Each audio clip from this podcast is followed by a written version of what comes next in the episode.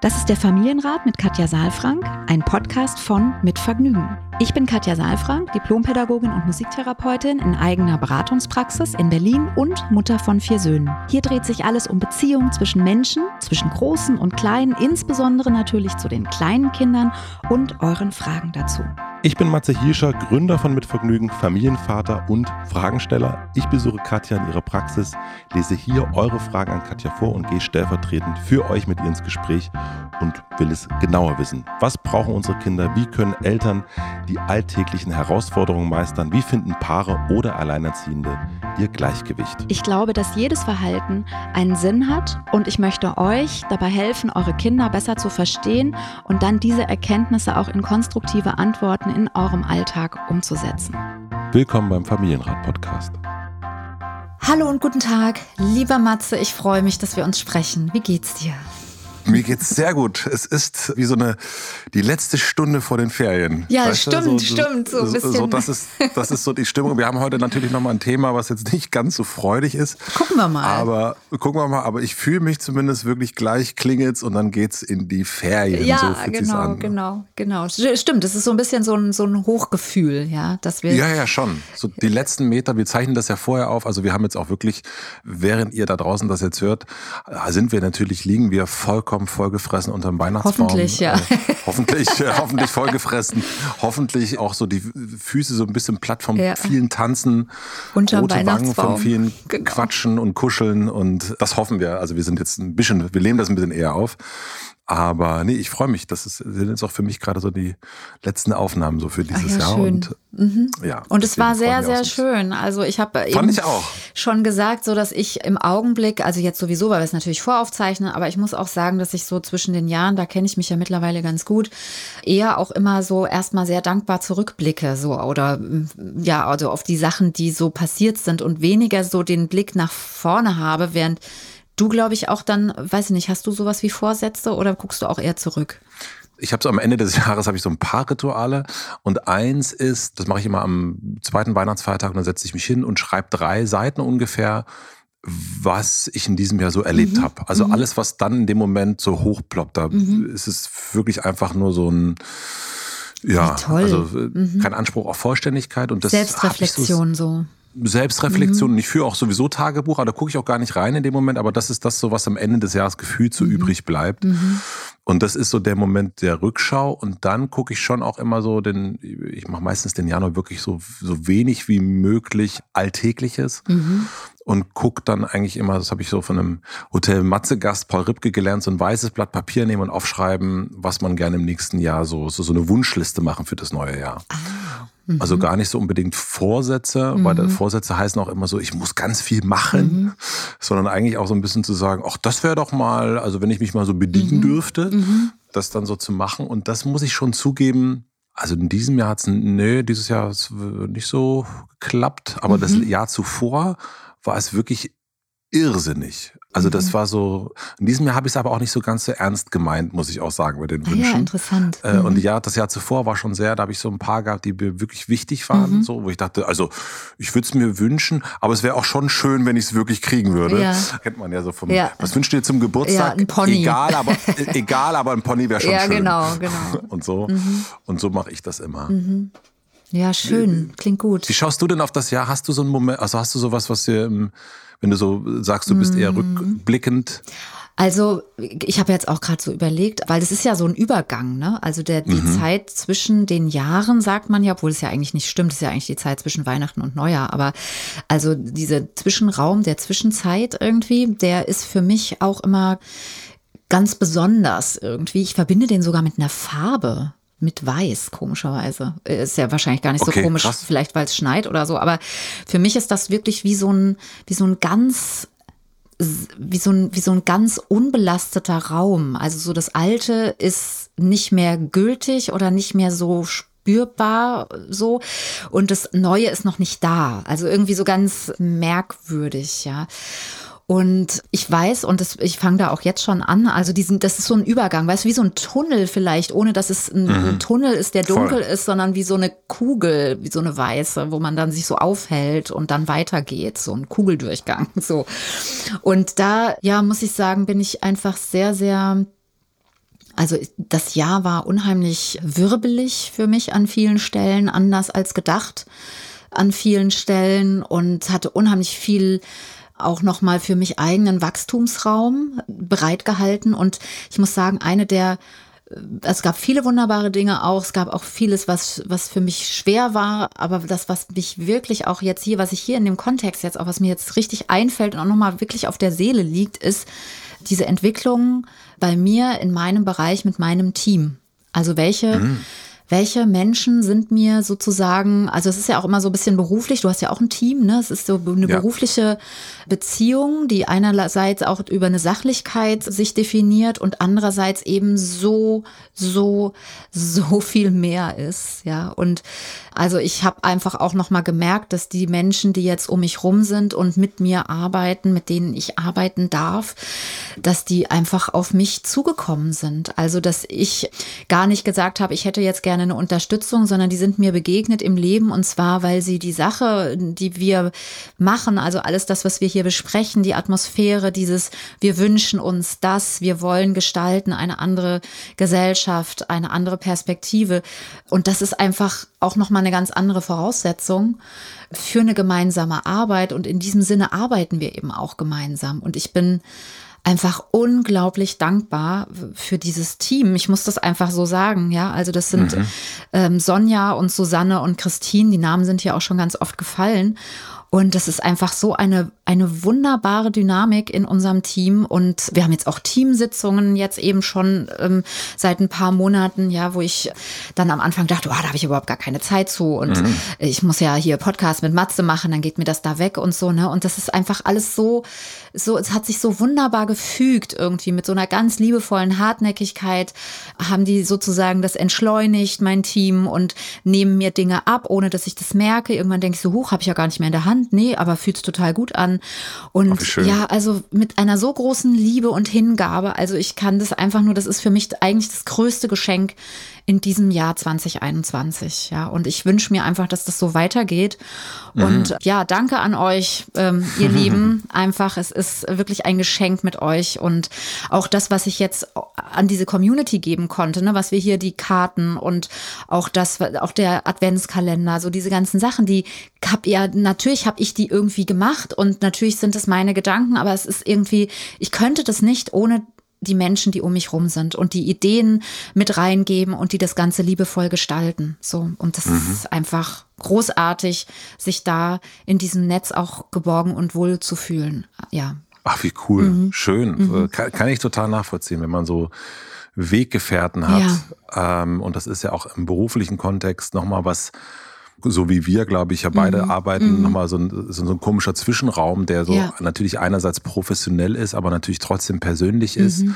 wo man dann, also so das kenne ich immer wieder, wo man auch gucken muss, haben wir ja ganz oft hier das Thema Grenzen ziehen auch ja. Mhm. und, und da zu gucken, wo vermischt sich auch was, unter Umständen zu viel und so weiter. Das kenne ich dann, also bei uns sind irgendwie 35 Leute und wir haben jetzt so die, das erste Liebespaar bei uns in der Firma und ähm, so, ja, ja, und solche Sachen, wo man so, oh, ah, okay, mhm. Äh, okay, in elf Jahren noch nicht passiert, auch interessant. Ja, ja. Und was macht man da jetzt und so? Ja. Und aber auch zu wissen, die Räume, die mhm. es dann mhm. gibt für die eigene Entwicklung, mhm. für die mhm. eigenen Ideen und dann halt Weggefährten haben, die einen auch dabei unterstützen. Mhm. Und je nachdem, äh, wie es einem gerade so geht, mhm. dann, dann derjenige mal eher mit im Windschatten vom anderen und dann zieht der mal wieder ein bisschen vor und man pusht sich so gegenseitig. Also ich kann deine Freude darüber, da so ein, so ein so, so Gefährten gefunden zu haben, total ja. nachvollziehen, weil das echt was ganz, das ist ganz was Wertvolles ganz Wertvolles und was ganz Besonderes. Und du hast eben gerade von Weggefährten gesprochen und dann dachte ich so, an der Stelle würde ich jetzt tatsächlich gerne sagen, Weggefährtinnen. Ja. Und dann fällt oh. mir mhm. noch mal ein, wer ist denn ein wertvoller Weggefährte? Und auch da gab es ganz also wenige, aber sehr intensive, also André Stern mhm. natürlich und Matze, du auch. Also das muss ich dir jetzt einfach auch nochmal sagen. Unsere Gespräche sind weit mehr als für mich jetzt hier nur eine Aufnahme, eine Podcast-Aufnahme, ja. Also das ist so auch das, was dann vielleicht off-Mikro passiert nochmal. Ne? Du hast ja auch eine Menge mitbekommen an Bewegungen, dass auch, dass wir uns das zustehen, dass wir dann auch ja. diese Zeit uns nehmen, uns zuhören und uns auch auf eine andere Weise noch begegnen. Also es ist für mich so kostbar und wertvoll, gerade in diesem Jahr gewesen. Also auch dir nochmal vielen, vielen Dank. Ich genieße Ach, jeden, jeden Podcast mit dir, jeden Kontakt. Das ist ja. schön. Ja. Das hat sich in diesem Jahr auch, kann man ja auch so sagen, wirklich verändert. Also zumindest für mich mhm. auch. Mhm. Ich glaube, generell machen wir Sachen, auf die wir Lust haben ja. und äh, arbeiten äh, in fast allen Lebensbereichen nach dem, nach diesem Lustprinzip. So, Lustprinzip schon, das hört sich so dekadent an, aber nicht schon, wo man, man merkt, oder eher Gestaltungsprinzip. Kann ich hier was beitragen oder nicht? Und dann gibt es natürlich äh, natürlich dann auch Verabredungen, die man einhält und so. Das hatten wir auch schon mal. Also A, geschafft haben, wirklich keine einzige Podcast-Folge ausfallen zu lassen. Und es sind eben nicht mehr Termine, ja. die wir haben, mhm. sondern sind einfach Treffen. Ja. Und, und die kann man auch einfach absagen. Also ich weiß noch, dann, genau. ne, dann gibt's von deiner Seite, was können wir schieben oder ich sag, können wir schieben und dann ja. sind wir so im Vertrauen, dass wir nicht mal gleich einen neuen Zeitraum ausmachen müssen, sondern wir wissen, wir kriegen das irgendwie hin. Und das ist einfach auch, ja, es ist eine totale ist eine Flexibilität, eine ganz andere Dynamik, ja. Und dadurch gibt's auch eine Qualität und eben auch die mhm. Möglichkeit, also wir hatten das in diesem Jahr wirklich, ist auch das Schöne.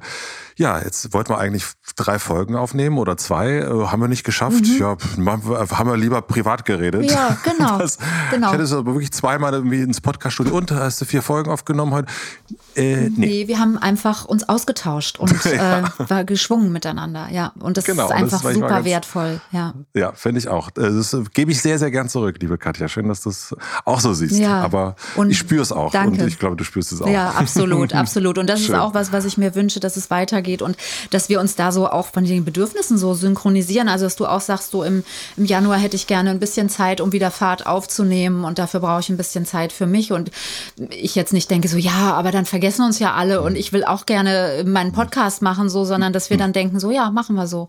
Es kann ja. ich sehr gut mitgehen. So, das irgendwie fühlt sich gut an, so im Gleichklang. Schön. Ja, genau. Ach, wir hören jetzt einfach auf, würde ich sagen. Ne? Das ist ja, genau. Tschüss. Nein, Tschüss. wir haben Nein, noch wir gar nicht unsere ein, Frage bearbeitet. Eine haben wir noch und ich bin gespannt. Ich bin auch ähm, gespannt. Ich habe sie mir diesmal noch nicht durchgelesen und ja. höre jetzt mit gespanntem Ohr und Herz zu. Bevor ich die Frage vorlese, auch heute wie immer erstmal der Supporter. Unser heutiger Supporter ist Doppelherz. Vermutlich kennt ihr es auch. Viele Kinder sind echte Fischmuffel und nicht gerade gut mit Omega-3 versorgt. Bei uns kommt noch dazu, dass wir Vegetarier sind, meine Frau und ich. Das heißt, bei uns wird das Fischessen nicht vorgelebt. Die Deutsche Gesellschaft für Ernährung empfiehlt jedoch, mindestens 200 Gramm Fisch pro Woche zu essen. Die darin enthaltenen Omega-3-Fettsäuren unterstützen mit EPA und DHA, das sind ungesättigte Fettsäuren, das wusste ich auch noch nicht, die normale Herzfunktion. DHA trägt zusätzlich zum Erhalt der Sehkraft und der normalen Gehirnfunktion bei. Doppelherz steht schon seit 100 Jahren für hochwertige Gesundheitsprodukte und ist heute eine Marke mit Produkten für Gesundheit und Wohlbefinden für die ganze Familie. Doppelherz System Omega 3 Family versorgt nicht nur die Kinder, sondern natürlich die gesamte Familie mit den wichtigen Gehirnbausteinen DHA in Form von G-Tabs mit Zitronengeschmack. Die sind in der Apotheke erhältlich und schmecken gekühlt besonders gut. Habe ich schon ausgetestet. Wenn ihr noch mehr zu Omega-3-Fettsäuren und deren Wirkungen lesen wollt, schaut einfach beim Link in den Shownotes vorbei. Vielen herzlichen Dank an Doppelherz für den Support.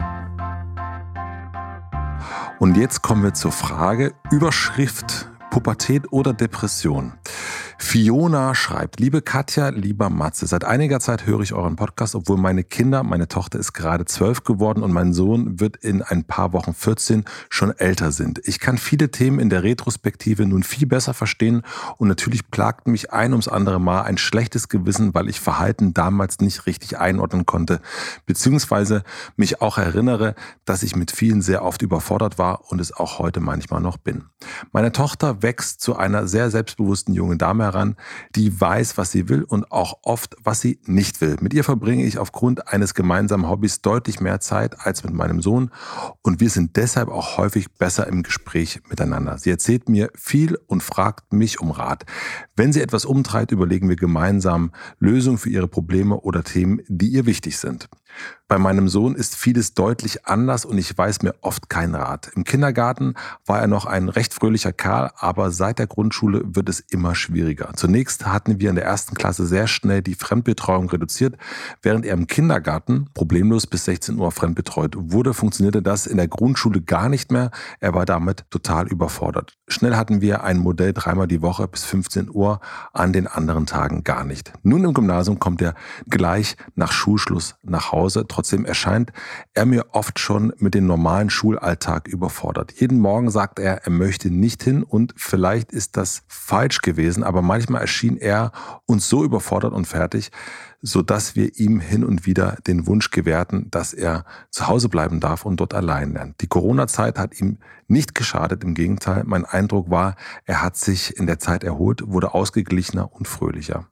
Trotzdem, er findet schwer oder gar keine Freunde, obwohl er eigentlich überhaupt nicht introvertiert ist oder still. Im Gegenteil, er ist sportlich, klug und redegewandt. Häufig habe ich allerdings das Gefühl, dass er großen Spaß daran hat, anderen richtig auf die Nerven zu gehen. Vor zwei Jahren hat er allerdings einen nicht ganz unauffälligen Tick entwickelt, der über die Corona-Zeit deutlich besser wurde. Aktuell sitzt er allein in der Klasse, worunter er leidet. Das berichtet er mir. Auch in den Pausen sei er fast immer allein. Manchmal bin ich wiederum nicht sicher, ob das alles objektiv stimmt, was er erzählt, denn wenn wir ihn in seiner Sportmannschaft erleben, wirkt er integriert und fröhlich. Aber auch hier glaubt er immer wieder, niemand würde ihn mögen. Mittlerweile kommen fast gar keine Kinder mehr zu uns nach Hause und er sagt, er habe gar keine Freunde. Auf Kindergeburtstagen wurde er und wird fast nie eingeladen. Gerade in letzter Zeit, vermutlich wegen der Pubertät, in die er kommt, ist das himmelhoch jauchzen, zu Tode betrübt, ein Gefühlskarussell, das mich oft mitreißt. Manchmal denke ich, er ist depressiv, ich muss unbedingt mit ihm zum Psychologen. Dann wieder ist er fröhlich und freundlich und die Welt gar nicht mehr so grausam. Trotzdem glaube ich, dass die graue Sicht überwiegt. Wenn wir uns austauschen und es um Schule oder andere Kinder geht, schildert er alles in so trüben Farben, dass ich mir auch keinen Rat mehr weiß und ihn nur in den Arm nehmen kann. Anhand des Eisbergmodells von Katja glaube ich mittlerweile, dass ihm Sicherheit fehlt und die versuche ich ihm vermehrt zu geben. Mit viel Kuscheln, informieren, bestärken, loben und so weiter. Aber vielleicht reicht das nicht aus. Vielleicht braucht er einen Profi. Ich freue mich, solltet ihr einen Rat für mich haben. Herzliche Grüße, Fiona. Hui. Ja, das ist jetzt nochmal ein schweres Thema, ne? so zum, zum Jahresabschluss. Ähm, ist das entwicklungsgerecht oder sind das depressive Phasen? Keine Ahnung. Ja. ja, so, das wäre ja so ein bisschen die Frage. Also, was ich erstmal raushöre, ist, dass auch eine Unklarheit darin besteht, wie es dem Jungen wirklich geht. Es scheint so zu sein, dass er immer wieder sehr im Zweifel ist mit sich selbst einerseits und andererseits gibt es Situationen, wo die Mutter aber beobachtet, dass es ihm eigentlich gut geht und dass das, was er erzählt, aus seinem Innenleben heraus sich im Außen gar nicht so abzubilden scheint. Mhm. Ja, so das ist erstmal so das, was ich äh, raushöre. Deswegen fällt es mir jetzt auch ein bisschen schwer, irgendwie von der Entfernung heraus jetzt da weiter zu mich, mich festzulegen irgendwie. Aber was wir machen, mal machen können, ist, dass wir mal so ein bisschen auf die Phase der Pubertät mal gucken. Und wenn wir das tun, werden wir feststellen, dass doch einige Entwicklungen, die es in dieser Phase gibt, auch mit eben diesen Fragen verbunden sind. Also der Frage, wie wertvoll bin ich? Wo finde ich Sicherheit im Leben? Wie nehmen andere mich wahr? Wie nehme ich mich selbst wahr? Wer bin ich eigentlich? Und wenn ja, wie viele? Nein, also wirklich so diese Identitäts stiftenden Fragen ja auch dann im Mittelpunkt stehen. Und natürlich, also jeder, der sich an seine Pubertät erinnert, wird feststellen, dass die, ja, das war ja, also jedenfalls, ich weiß nicht, wie es bei dir war, aber mir war das jetzt keine gute Zeit. Also jedenfalls nicht durchgängig. Also da waren viele Fragen, viele Zweifel, viele starke Gefühle irgendwie mit dabei und schon auch so die Frage, worauf kann ich denn mich verlassen, worauf kann ich treten, also ne, so was mich selbst betrifft, also ja viele neue Erfahrungen auch in unterschiedlichen Räumen zu haben. Also Räumen meine ich jetzt eben in der Schule oder auch in Sportvereinen oder auch mal, wenn man mal wegfährt mit einer Jugendgruppe oder auch einfach in einer freundschaftlichen Clique oder auch in Einzelbeziehungen das erste Mal vielleicht auch verliebt zu sein. Also das sind ja unheimliche Gefühlsstürme nochmal, die man auf einem anderen Niveau quasi erlebt als in der Autonomiephase, ne? wenn man ganz klein ist, wo die Gefühle sich erst entwickeln und wachsen. Und man sagt ja auch in der, in der Pubertät spricht man ja auch von der zweiten Autonomiephase. Ja. Also das sind so, so Sachen, die, die schon einfach sind, also die einfach da sind und die wahrscheinlich auch sichtbar sind jetzt hier für Fiona. Also, dass sie eben so spürt, da ist eine große Unsicherheit, da ist, sind viele Fragen, da ist eine Zerrissenheit und da ist vielleicht auch eine Traurigkeit und ein Schmerz mit verbunden auf diesem Weg, wenn man auf der Suche nach sich selbst ist. Ich glaube, das, was ich sagen möchte, ist, bis zu einem gewissen Grad gehört es mit dazu und dieser gewisse Grad ist auch immer abhängig dann von der Persönlichkeit an sich. Also manche Menschen erleben das einfach sehr, sehr stark und dann geht es sehr stark hoch und runter. Und andere Menschen erleben das in einem bestimmten Rahmen und können aber trotzdem für sich auch sozusagen dann eine übermäßige Trauer entwickeln oder einen Schmerz entwickeln oder so. Und es ist immer im Verhältnis zu, zu sehen. Also in der Pubertät etwas zu diagnostizieren, sage ich jetzt mal. Ne? Also Depressionen ist ja schon mhm. fast was, also so wie es jetzt hier auch formuliert ist, so ein bisschen was Pathologisches. Ne? Also die Frage liegt da, geht es in der Richtung von Erkrankungen? Braucht es noch mal mehr? Muss ich da irgendwie zum Psychologen gehen und braucht es eine Therapie? Braucht es eine Heilung? Braucht es eine Begleitung, eine professionelle? Da müsste man ja vorher unter Umständen auch eine Diagnostik machen. Mhm. Und das ist bei vielen Dingen eben im Jugendalter, also bei vielen Verhaltensweisen ist das schwierig, weil eben die Persönlichkeit noch nicht entwickelt ist und weil Persönlichkeitsentwicklung in diesem Alter eben auch mit, mit großen Schwankungen stattfindet. Und wenn eben jemand erwachsen ist und dann solche Sachen zeigt, also da ist es unter Umständen viel leichter nochmal zu, zu spüren, dass da die Schwankungen gerade nicht im Rahmen sind, weil sich der Rahmen schon mal gezeigt hat. Aber in der Pubertät ist es ja dabei so, dass die Kinder und Jugendlichen ihren Rahmen erst finden dürfen und dort auch ihre Mitte mhm. irgendwie finden dürfen. Und das ist eben, ja, deswegen ist das einfach eine Zeit, die von vielen Hochs und Tiefs irgendwie gekennzeichnet ist. Und ich kann gut verstehen, dass Fiona da sehr unsicher oder unsicher ist, auch aufgrund dessen, was sie da sieht. Ich glaube, sie kommt nicht drum herum, auch die Gedanken, die sie jetzt hier uns geschickt hat, auch ein Stück adäquat in diese Beziehung reinzugeben, um in Kontakt zu kommen mit ihrem Sohn, wenn sie das möchte dazu. Meine Frage wäre einmal, kannst du da, hast du da Beispiele mhm. aus deiner Praxis? Hier geht es ja um eine Art Wahrnehmungsfrage auch. Mhm. Also nach, von außen, wie betrachtet man eine Person und wie betrachtet sich die Person selbst? Mhm. Selbstwahrnehmung ne? also, und Fremdwahrnehmung, genau. Genau. Und das kenne ich jetzt nur so von mir auch. Ich bin jetzt lange nicht mehr in der Pubertät. Ist tatsächlich auch dieses so, ich merke so, ach so, äh, ach so, da hat mich ja jemand völlig falsch eingeschätzt. Mhm. ist ja interessant, krass. Mhm. Und dann kann ich das jetzt natürlich mit 42 irgendwie auch sagen, meine so, da, oh, völliges Missverständnis. Nee, ich äh, bin gar nicht so, wie du denkst. Äh, ich bin vielleicht gar nicht so entspannt gerade, wie ich vielleicht wirke. Innerlich bin ich total aufgeregt mhm. oder so mhm. und habe aber vielleicht meine keine Ahnung, äh, meine, An meine Anmutung ist eine andere. Ja. Wie erlebst du das denn in der Praxis, wenn, wenn solchen, wenn so, so eine Situation sind? Weil oftmals ist es ja genau das. Der eine sagt, der eine denkt über den anderen, der ist so und so und der andere denkt aber über sich was ganz anderes. Kennst du solche Momente? Mhm. Wie könnte man so die, diese Sachen miteinander abgleichen? Und wahrscheinlich gibt es ja auch gar keine Wahrheit, was das betrifft. Mhm. Aber also ähm, ich habe, ich sag gleich was dazu. Ich habe noch einen mhm. anderen Gedanken, während du geredet hast, ist mir noch mal der Gedanke gekommen, dass die Frage, was das bedeutet, wenn der 14-Jährige sozusagen zu Hause eher sagt, mir geht's schlecht, ich habe keine Freunde, ich bin traurig, ich will nicht, keiner mhm. mag mich so.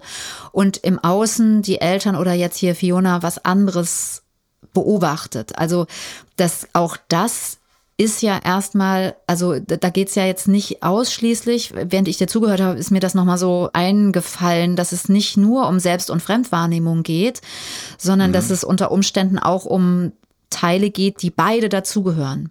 Also ich fühle mich trotzdem so. Also ich fühle, ich habe keine Freunde, ich bin nicht so gemocht, wie ich gerne gemocht wäre. Ich bin unsicher, ich fühle mich nicht so wertvoll, ich mhm. bin traurig, ich fühle mich schwer, ich tue mich schwer mit Kontakten und ich gehe los und erlebe andere Sachen. Also es ist, es ist nicht sozusagen das Entweder oder, sondern hier kann sozusagen. Das und. Ja, und Selbst- und Fremdwahrnehmung, darum geht es ja jetzt nicht, das abzugleichen im Sinne von, ich nehme dich. Was stimmt jetzt? Ja, das, stimmt, genau, sondern mhm. es geht eher darum, wahrzunehmen, dass das eine das ist, was wir im Außen tun und was wir vielleicht dann auch wahrnehmen und das andere ist eben dann auch das Verletzliche und das, ne, weil wir haben am Anfang ja auch etwas über die Tochter erfahren dürfen, die sich zu einer selbstbewussten jungen Frau entwickelt und wo es gar keine mhm. Probleme gibt und wo man sozusagen, also scheinbar, ne, und wo man sehr gut im mhm. Kontakt ist.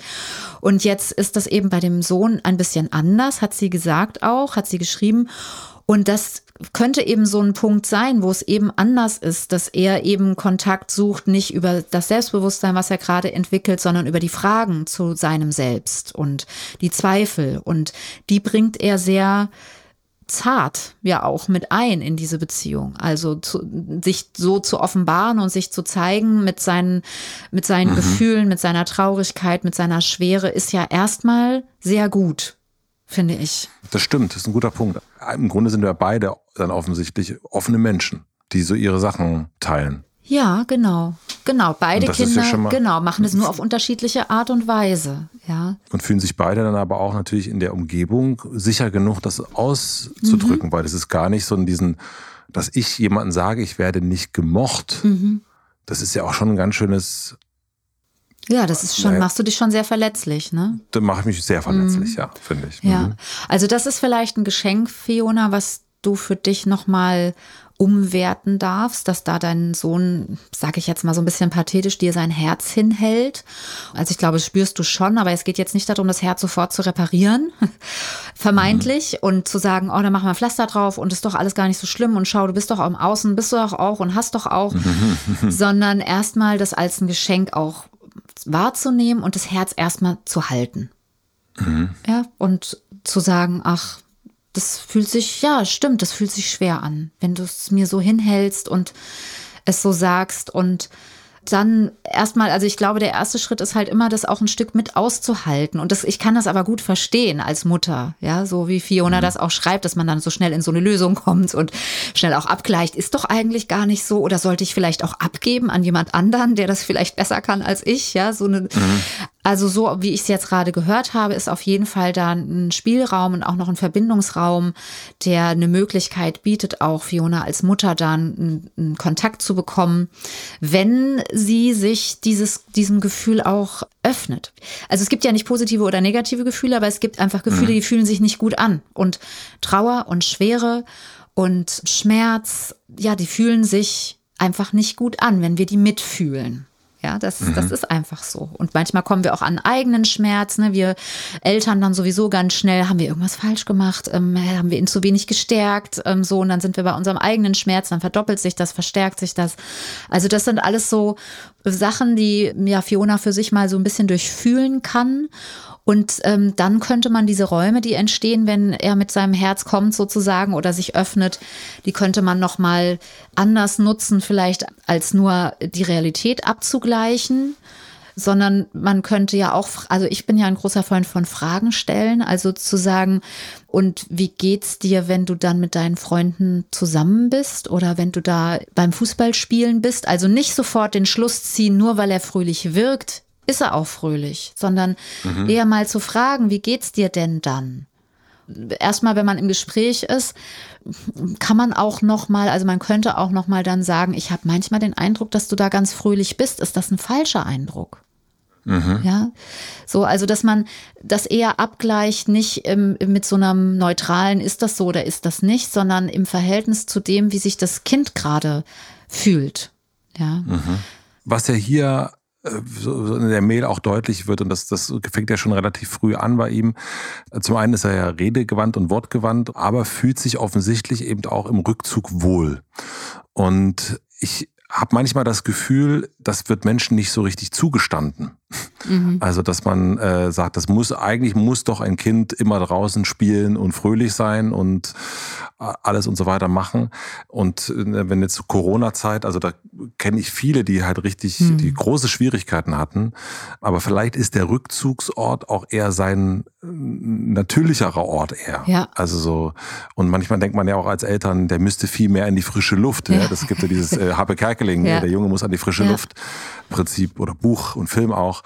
Vielleicht ist es hier einfach anders. Ne? Also mhm. vielleicht ist mhm. hier einfach die eigenen vier Wände und der Rückzug irgendwie das, also eine Qualität sogar eher, die anderen vielleicht gar nicht so sehr brauchen, wie vielleicht andere die brauchen ja. oder vielleicht die Mama oder die Tochter in den Ausleben der gemeinsamen Hobbys. Ja, das kann, ja äh, genau, also das kann natürlich gut sein, ähm, auch mhm. in Bezug auf die Tochter, ne? Also weil die so mhm, anders genau. ist, ne? Ja. Genau. Ja, ja und, und mhm, das, genau, das finde ich auch einen wichtigen Punkt, gerade auch, weil natürlich auch diese Entwicklungsphase eine ist, die, mein Mann hat das immer gesagt, dass er gesagt hat, er hat die Kinder so sich verpuppend tatsächlich erlebt. Also, dass es, dass es irgendwie in der Phase der Pubertät auch tatsächlich eine Art von Verpuppung ist, sich zurückzuziehen und und mhm. mit sich auch im Kontakt zu sein. Ja, also ja. ich erinnere das noch auch bei meinem Sohn. Ne? Ich hatte mich da so schön hingestellt und was gekocht und er kommt zur Tür rein und Ranzen weg und marschiert in sein Zimmer durch und ich hatte irgendwie mir gedacht, wir können vielleicht die halbe Stunde, die er da ist, zusammen essen und ich könnte so ein bisschen Kontakt haben und das war dann, dann habe ich gesagt, wie ist mit Essen? Ja, hole ich mir gleich aufs Zimmer, so. ja. Und das sind dann so emotionale Türen, vor denen man sich fühlt, was aber ja gar nicht so viel mit mir jetzt als Mutter zu tun hat. Das habe ich dann auch nach eigener Arbeit sozusagen dann auch verstanden. Ist dann auch mein Vierter gewesen. Da wusste ich das dann schon so ein bisschen. Aber wie soll ich sagen, also man muss schon ein bisschen schlucken, Fiona, wahrscheinlich, ne, weil man sich so vor der Tür fühlt, also emotional, wenn man so diesen Zugang nicht hat. Aber es hat nicht so viel oft mit uns zu tun, sondern es hat eher was mit dem Prozess zu tun. Und vielleicht das auch rauszufinden, geht halt auch nur ein Stück im Gespräch. Also ich glaube, es wäre gut irgendwie Fragen zu stellen oder eben auch dieses wie geht's dir denn? Wie ist es dir ergangen? Und da noch mal ein besseres Gefühl dafür zu bekommen ob das jetzt etwas ist was wirklich aus diesem Rückzug entsteht der auch dann ihm zugestanden werden kann und aus dieser Unsicherheit die diese Phase auch mit sich bringt. Mhm. oder ob das etwas ist wo du das Gefühl hast oder wo er vielleicht auch, also ich meine, mit 14 ist es auch so, dass du nicht mehr im Prinzip als Mutter, als Vater sagen kannst, gehst du da bitte hin? Also kannst du natürlich, aber mhm. ein, ein Erfolg von so einem Raum hängt natürlich davon auch ab, oder auch die Nutzung, wie derjenige, der in den Raum geht, auch dort hinkommt. Und wenn, da sind wir wieder bei der Autonomie, ne? wenn wir unseren Kindern sagen, du brauchst eine Therapie, geh da mal hin, dann machen die das vielleicht brav, weil sie noch erst 14 sind und sich an dieser mhm. Stelle noch anpassen, auch weil sie noch abhängig sind so ein Stück von uns. Aber das geht wahrscheinlich nicht mehr lange und es wird in, also es wird innerlich nicht so erfolgreich sein, wie wenn jemand selbst das, den Motor entwickelt und sagt, ich, ich glaube, ich möchte mit meiner, meinen Gefühlen noch mal jemand anderen was erzählen und brauche jemanden ähm, und finde das eine gute Idee. Also ich glaube, das, mhm. das ist auch nochmal wichtig, ja, das zu sagen. Wir können es aus der Ferne natürlich überhaupt nicht äh, sagen, logischerweise, aber gibt es aus deiner mhm. Erfahrung etwas, Zeichen, worauf Fiona achten könnte oder woran könnte sie erkennen, dass das jetzt vielleicht wirklich mhm. notwendig ist. Mhm. Also dass eben das eine ist, okay, ich habe keine Freunde und Rückzug und so weiter. Das ist, das, das wünscht man sich natürlich anders für Eltern. Ne? Hat man gerade an die frische Luft gehend und so weiter. Aber vielleicht ist das einfach ähm, ist das einfach nicht der Punkt ja, so. Ja. Und vielleicht ist das Leiden entsteht auch vielleicht bei ihm eher daraus, weil er denkt, er muss das so erfüllen. Er muss so Freunde finden und er muss Spaß haben, weil die Mama immer fragt. Könnte ja auch sein. Ja. Also Erwartungshaltung mhm, ist dann ja auch nochmal so, so, so eine Frage ja. und, und daran zu verzweifeln. Woran würde sie erkennen, oh nee, ich, jetzt hier brauche ich wirklich Hilfe von mhm. außen? Genau, also es ist nicht so einfach, das aus der Entfernung zu sagen, aber was man ganz oder was ich ganz klar sagen kann, ist, wenn er nicht mehr aus dem Zimmer rauskommt.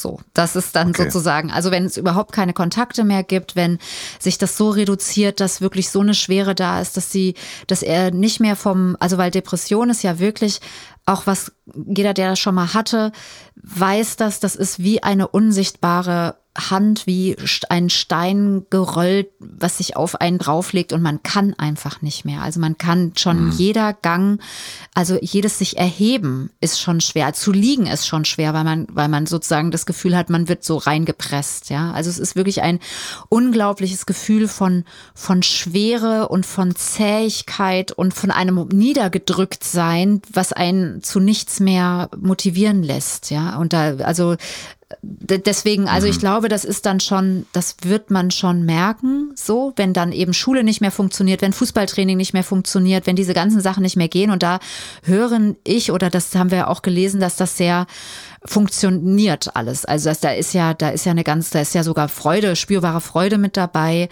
Und ähm, das klingt jetzt für mich gar nicht so nach diesem Extrem. Aber wenn, wenn das passiert, auch auch wenn jetzt ein Fußballtraining aufgegeben würde, wäre das kein Zeichen dafür. Mhm, ja, okay, so, das kann auch passieren, ja. Aber ich glaube, der, also wenn man nicht mehr in Kontakt kommt und wenn man das Gefühl hat, da ist jemand wirklich in der dunklen Schutzhülle und diese Hülle ist nicht, ja, ist keine konstruktive Hülle. Also da wird nicht sozusagen innere Arbeit gemacht, sondern da wird verharrt und da, da fühlt sich nicht, nicht gut an. Dann ist es auf jeden Fall wichtig, nochmal zu gucken, ob man jemanden dazu nehmen kann. Hast du noch etwas, was du Fiona mitgeben würdest? Also ich Oder, würde äh, Fiona ermutigen wollen, dass sie wirklich mit ihrem Sohn ins Gespräch geht und aha. ihn fragt, wie es ihm geht. Also, dass sie so ein mhm. bisschen mhm. so von dieser Angst, wird ja sehr spürbar, dass sie auch so ein bisschen Angst hat. Reiche ich, genüge ich, habe ich alles gut gemacht, dass sie da so ein bisschen eine Leichtigkeit entwickelt und eher auf ihr, ihre Beziehung zu ihrem Sohn vertraut und auf mhm. das, was, was sie auch geschafft hat schon in den letzten Jahren Vielleicht braucht es ja auch noch mal sowas wie ein Neuanfang, so eine Entschuldigung, du, ich habe das nicht gewusst. Ne, es ist auch der Ältere, ich, das kenne ich auch. Die Ältesten sind halt eben die Ersten, so ist das. Und da wissen wir noch weniger als bei den Zweiten und den Dritten und den Vierten. Ja. Und sind einfach eigene Wege noch nicht so viel gegangen. Und vielleicht ist das auch eine Auseinandersetzung, die jetzt vielleicht auch hilfreich wäre, da nochmal zu gucken, wo genau liegen denn die Punkte, die Fiona besonders leid tun? Haben die was damit zu tun vielleicht?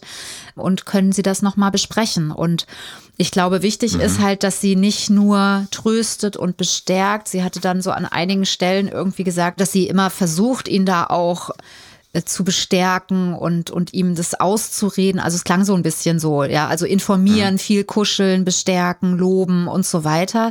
Das klingt halt alles sehr, sehr aktiv von außen so, aber das, was ja, worum es ja geht, ist eine Sicherheit von innen zu entwickeln. Also, dass sie eher Fragen stellt und eher ihm das Feld überlässt und eher mit ihm das Feld ergründet, als das Feld zu bestücken. Also ich weiß mhm. nicht, wie ich es gut ausdrücken Ich weiß, was kann. du meinst. Eher sozusagen die Frage ist, braucht er denn das Kuscheln?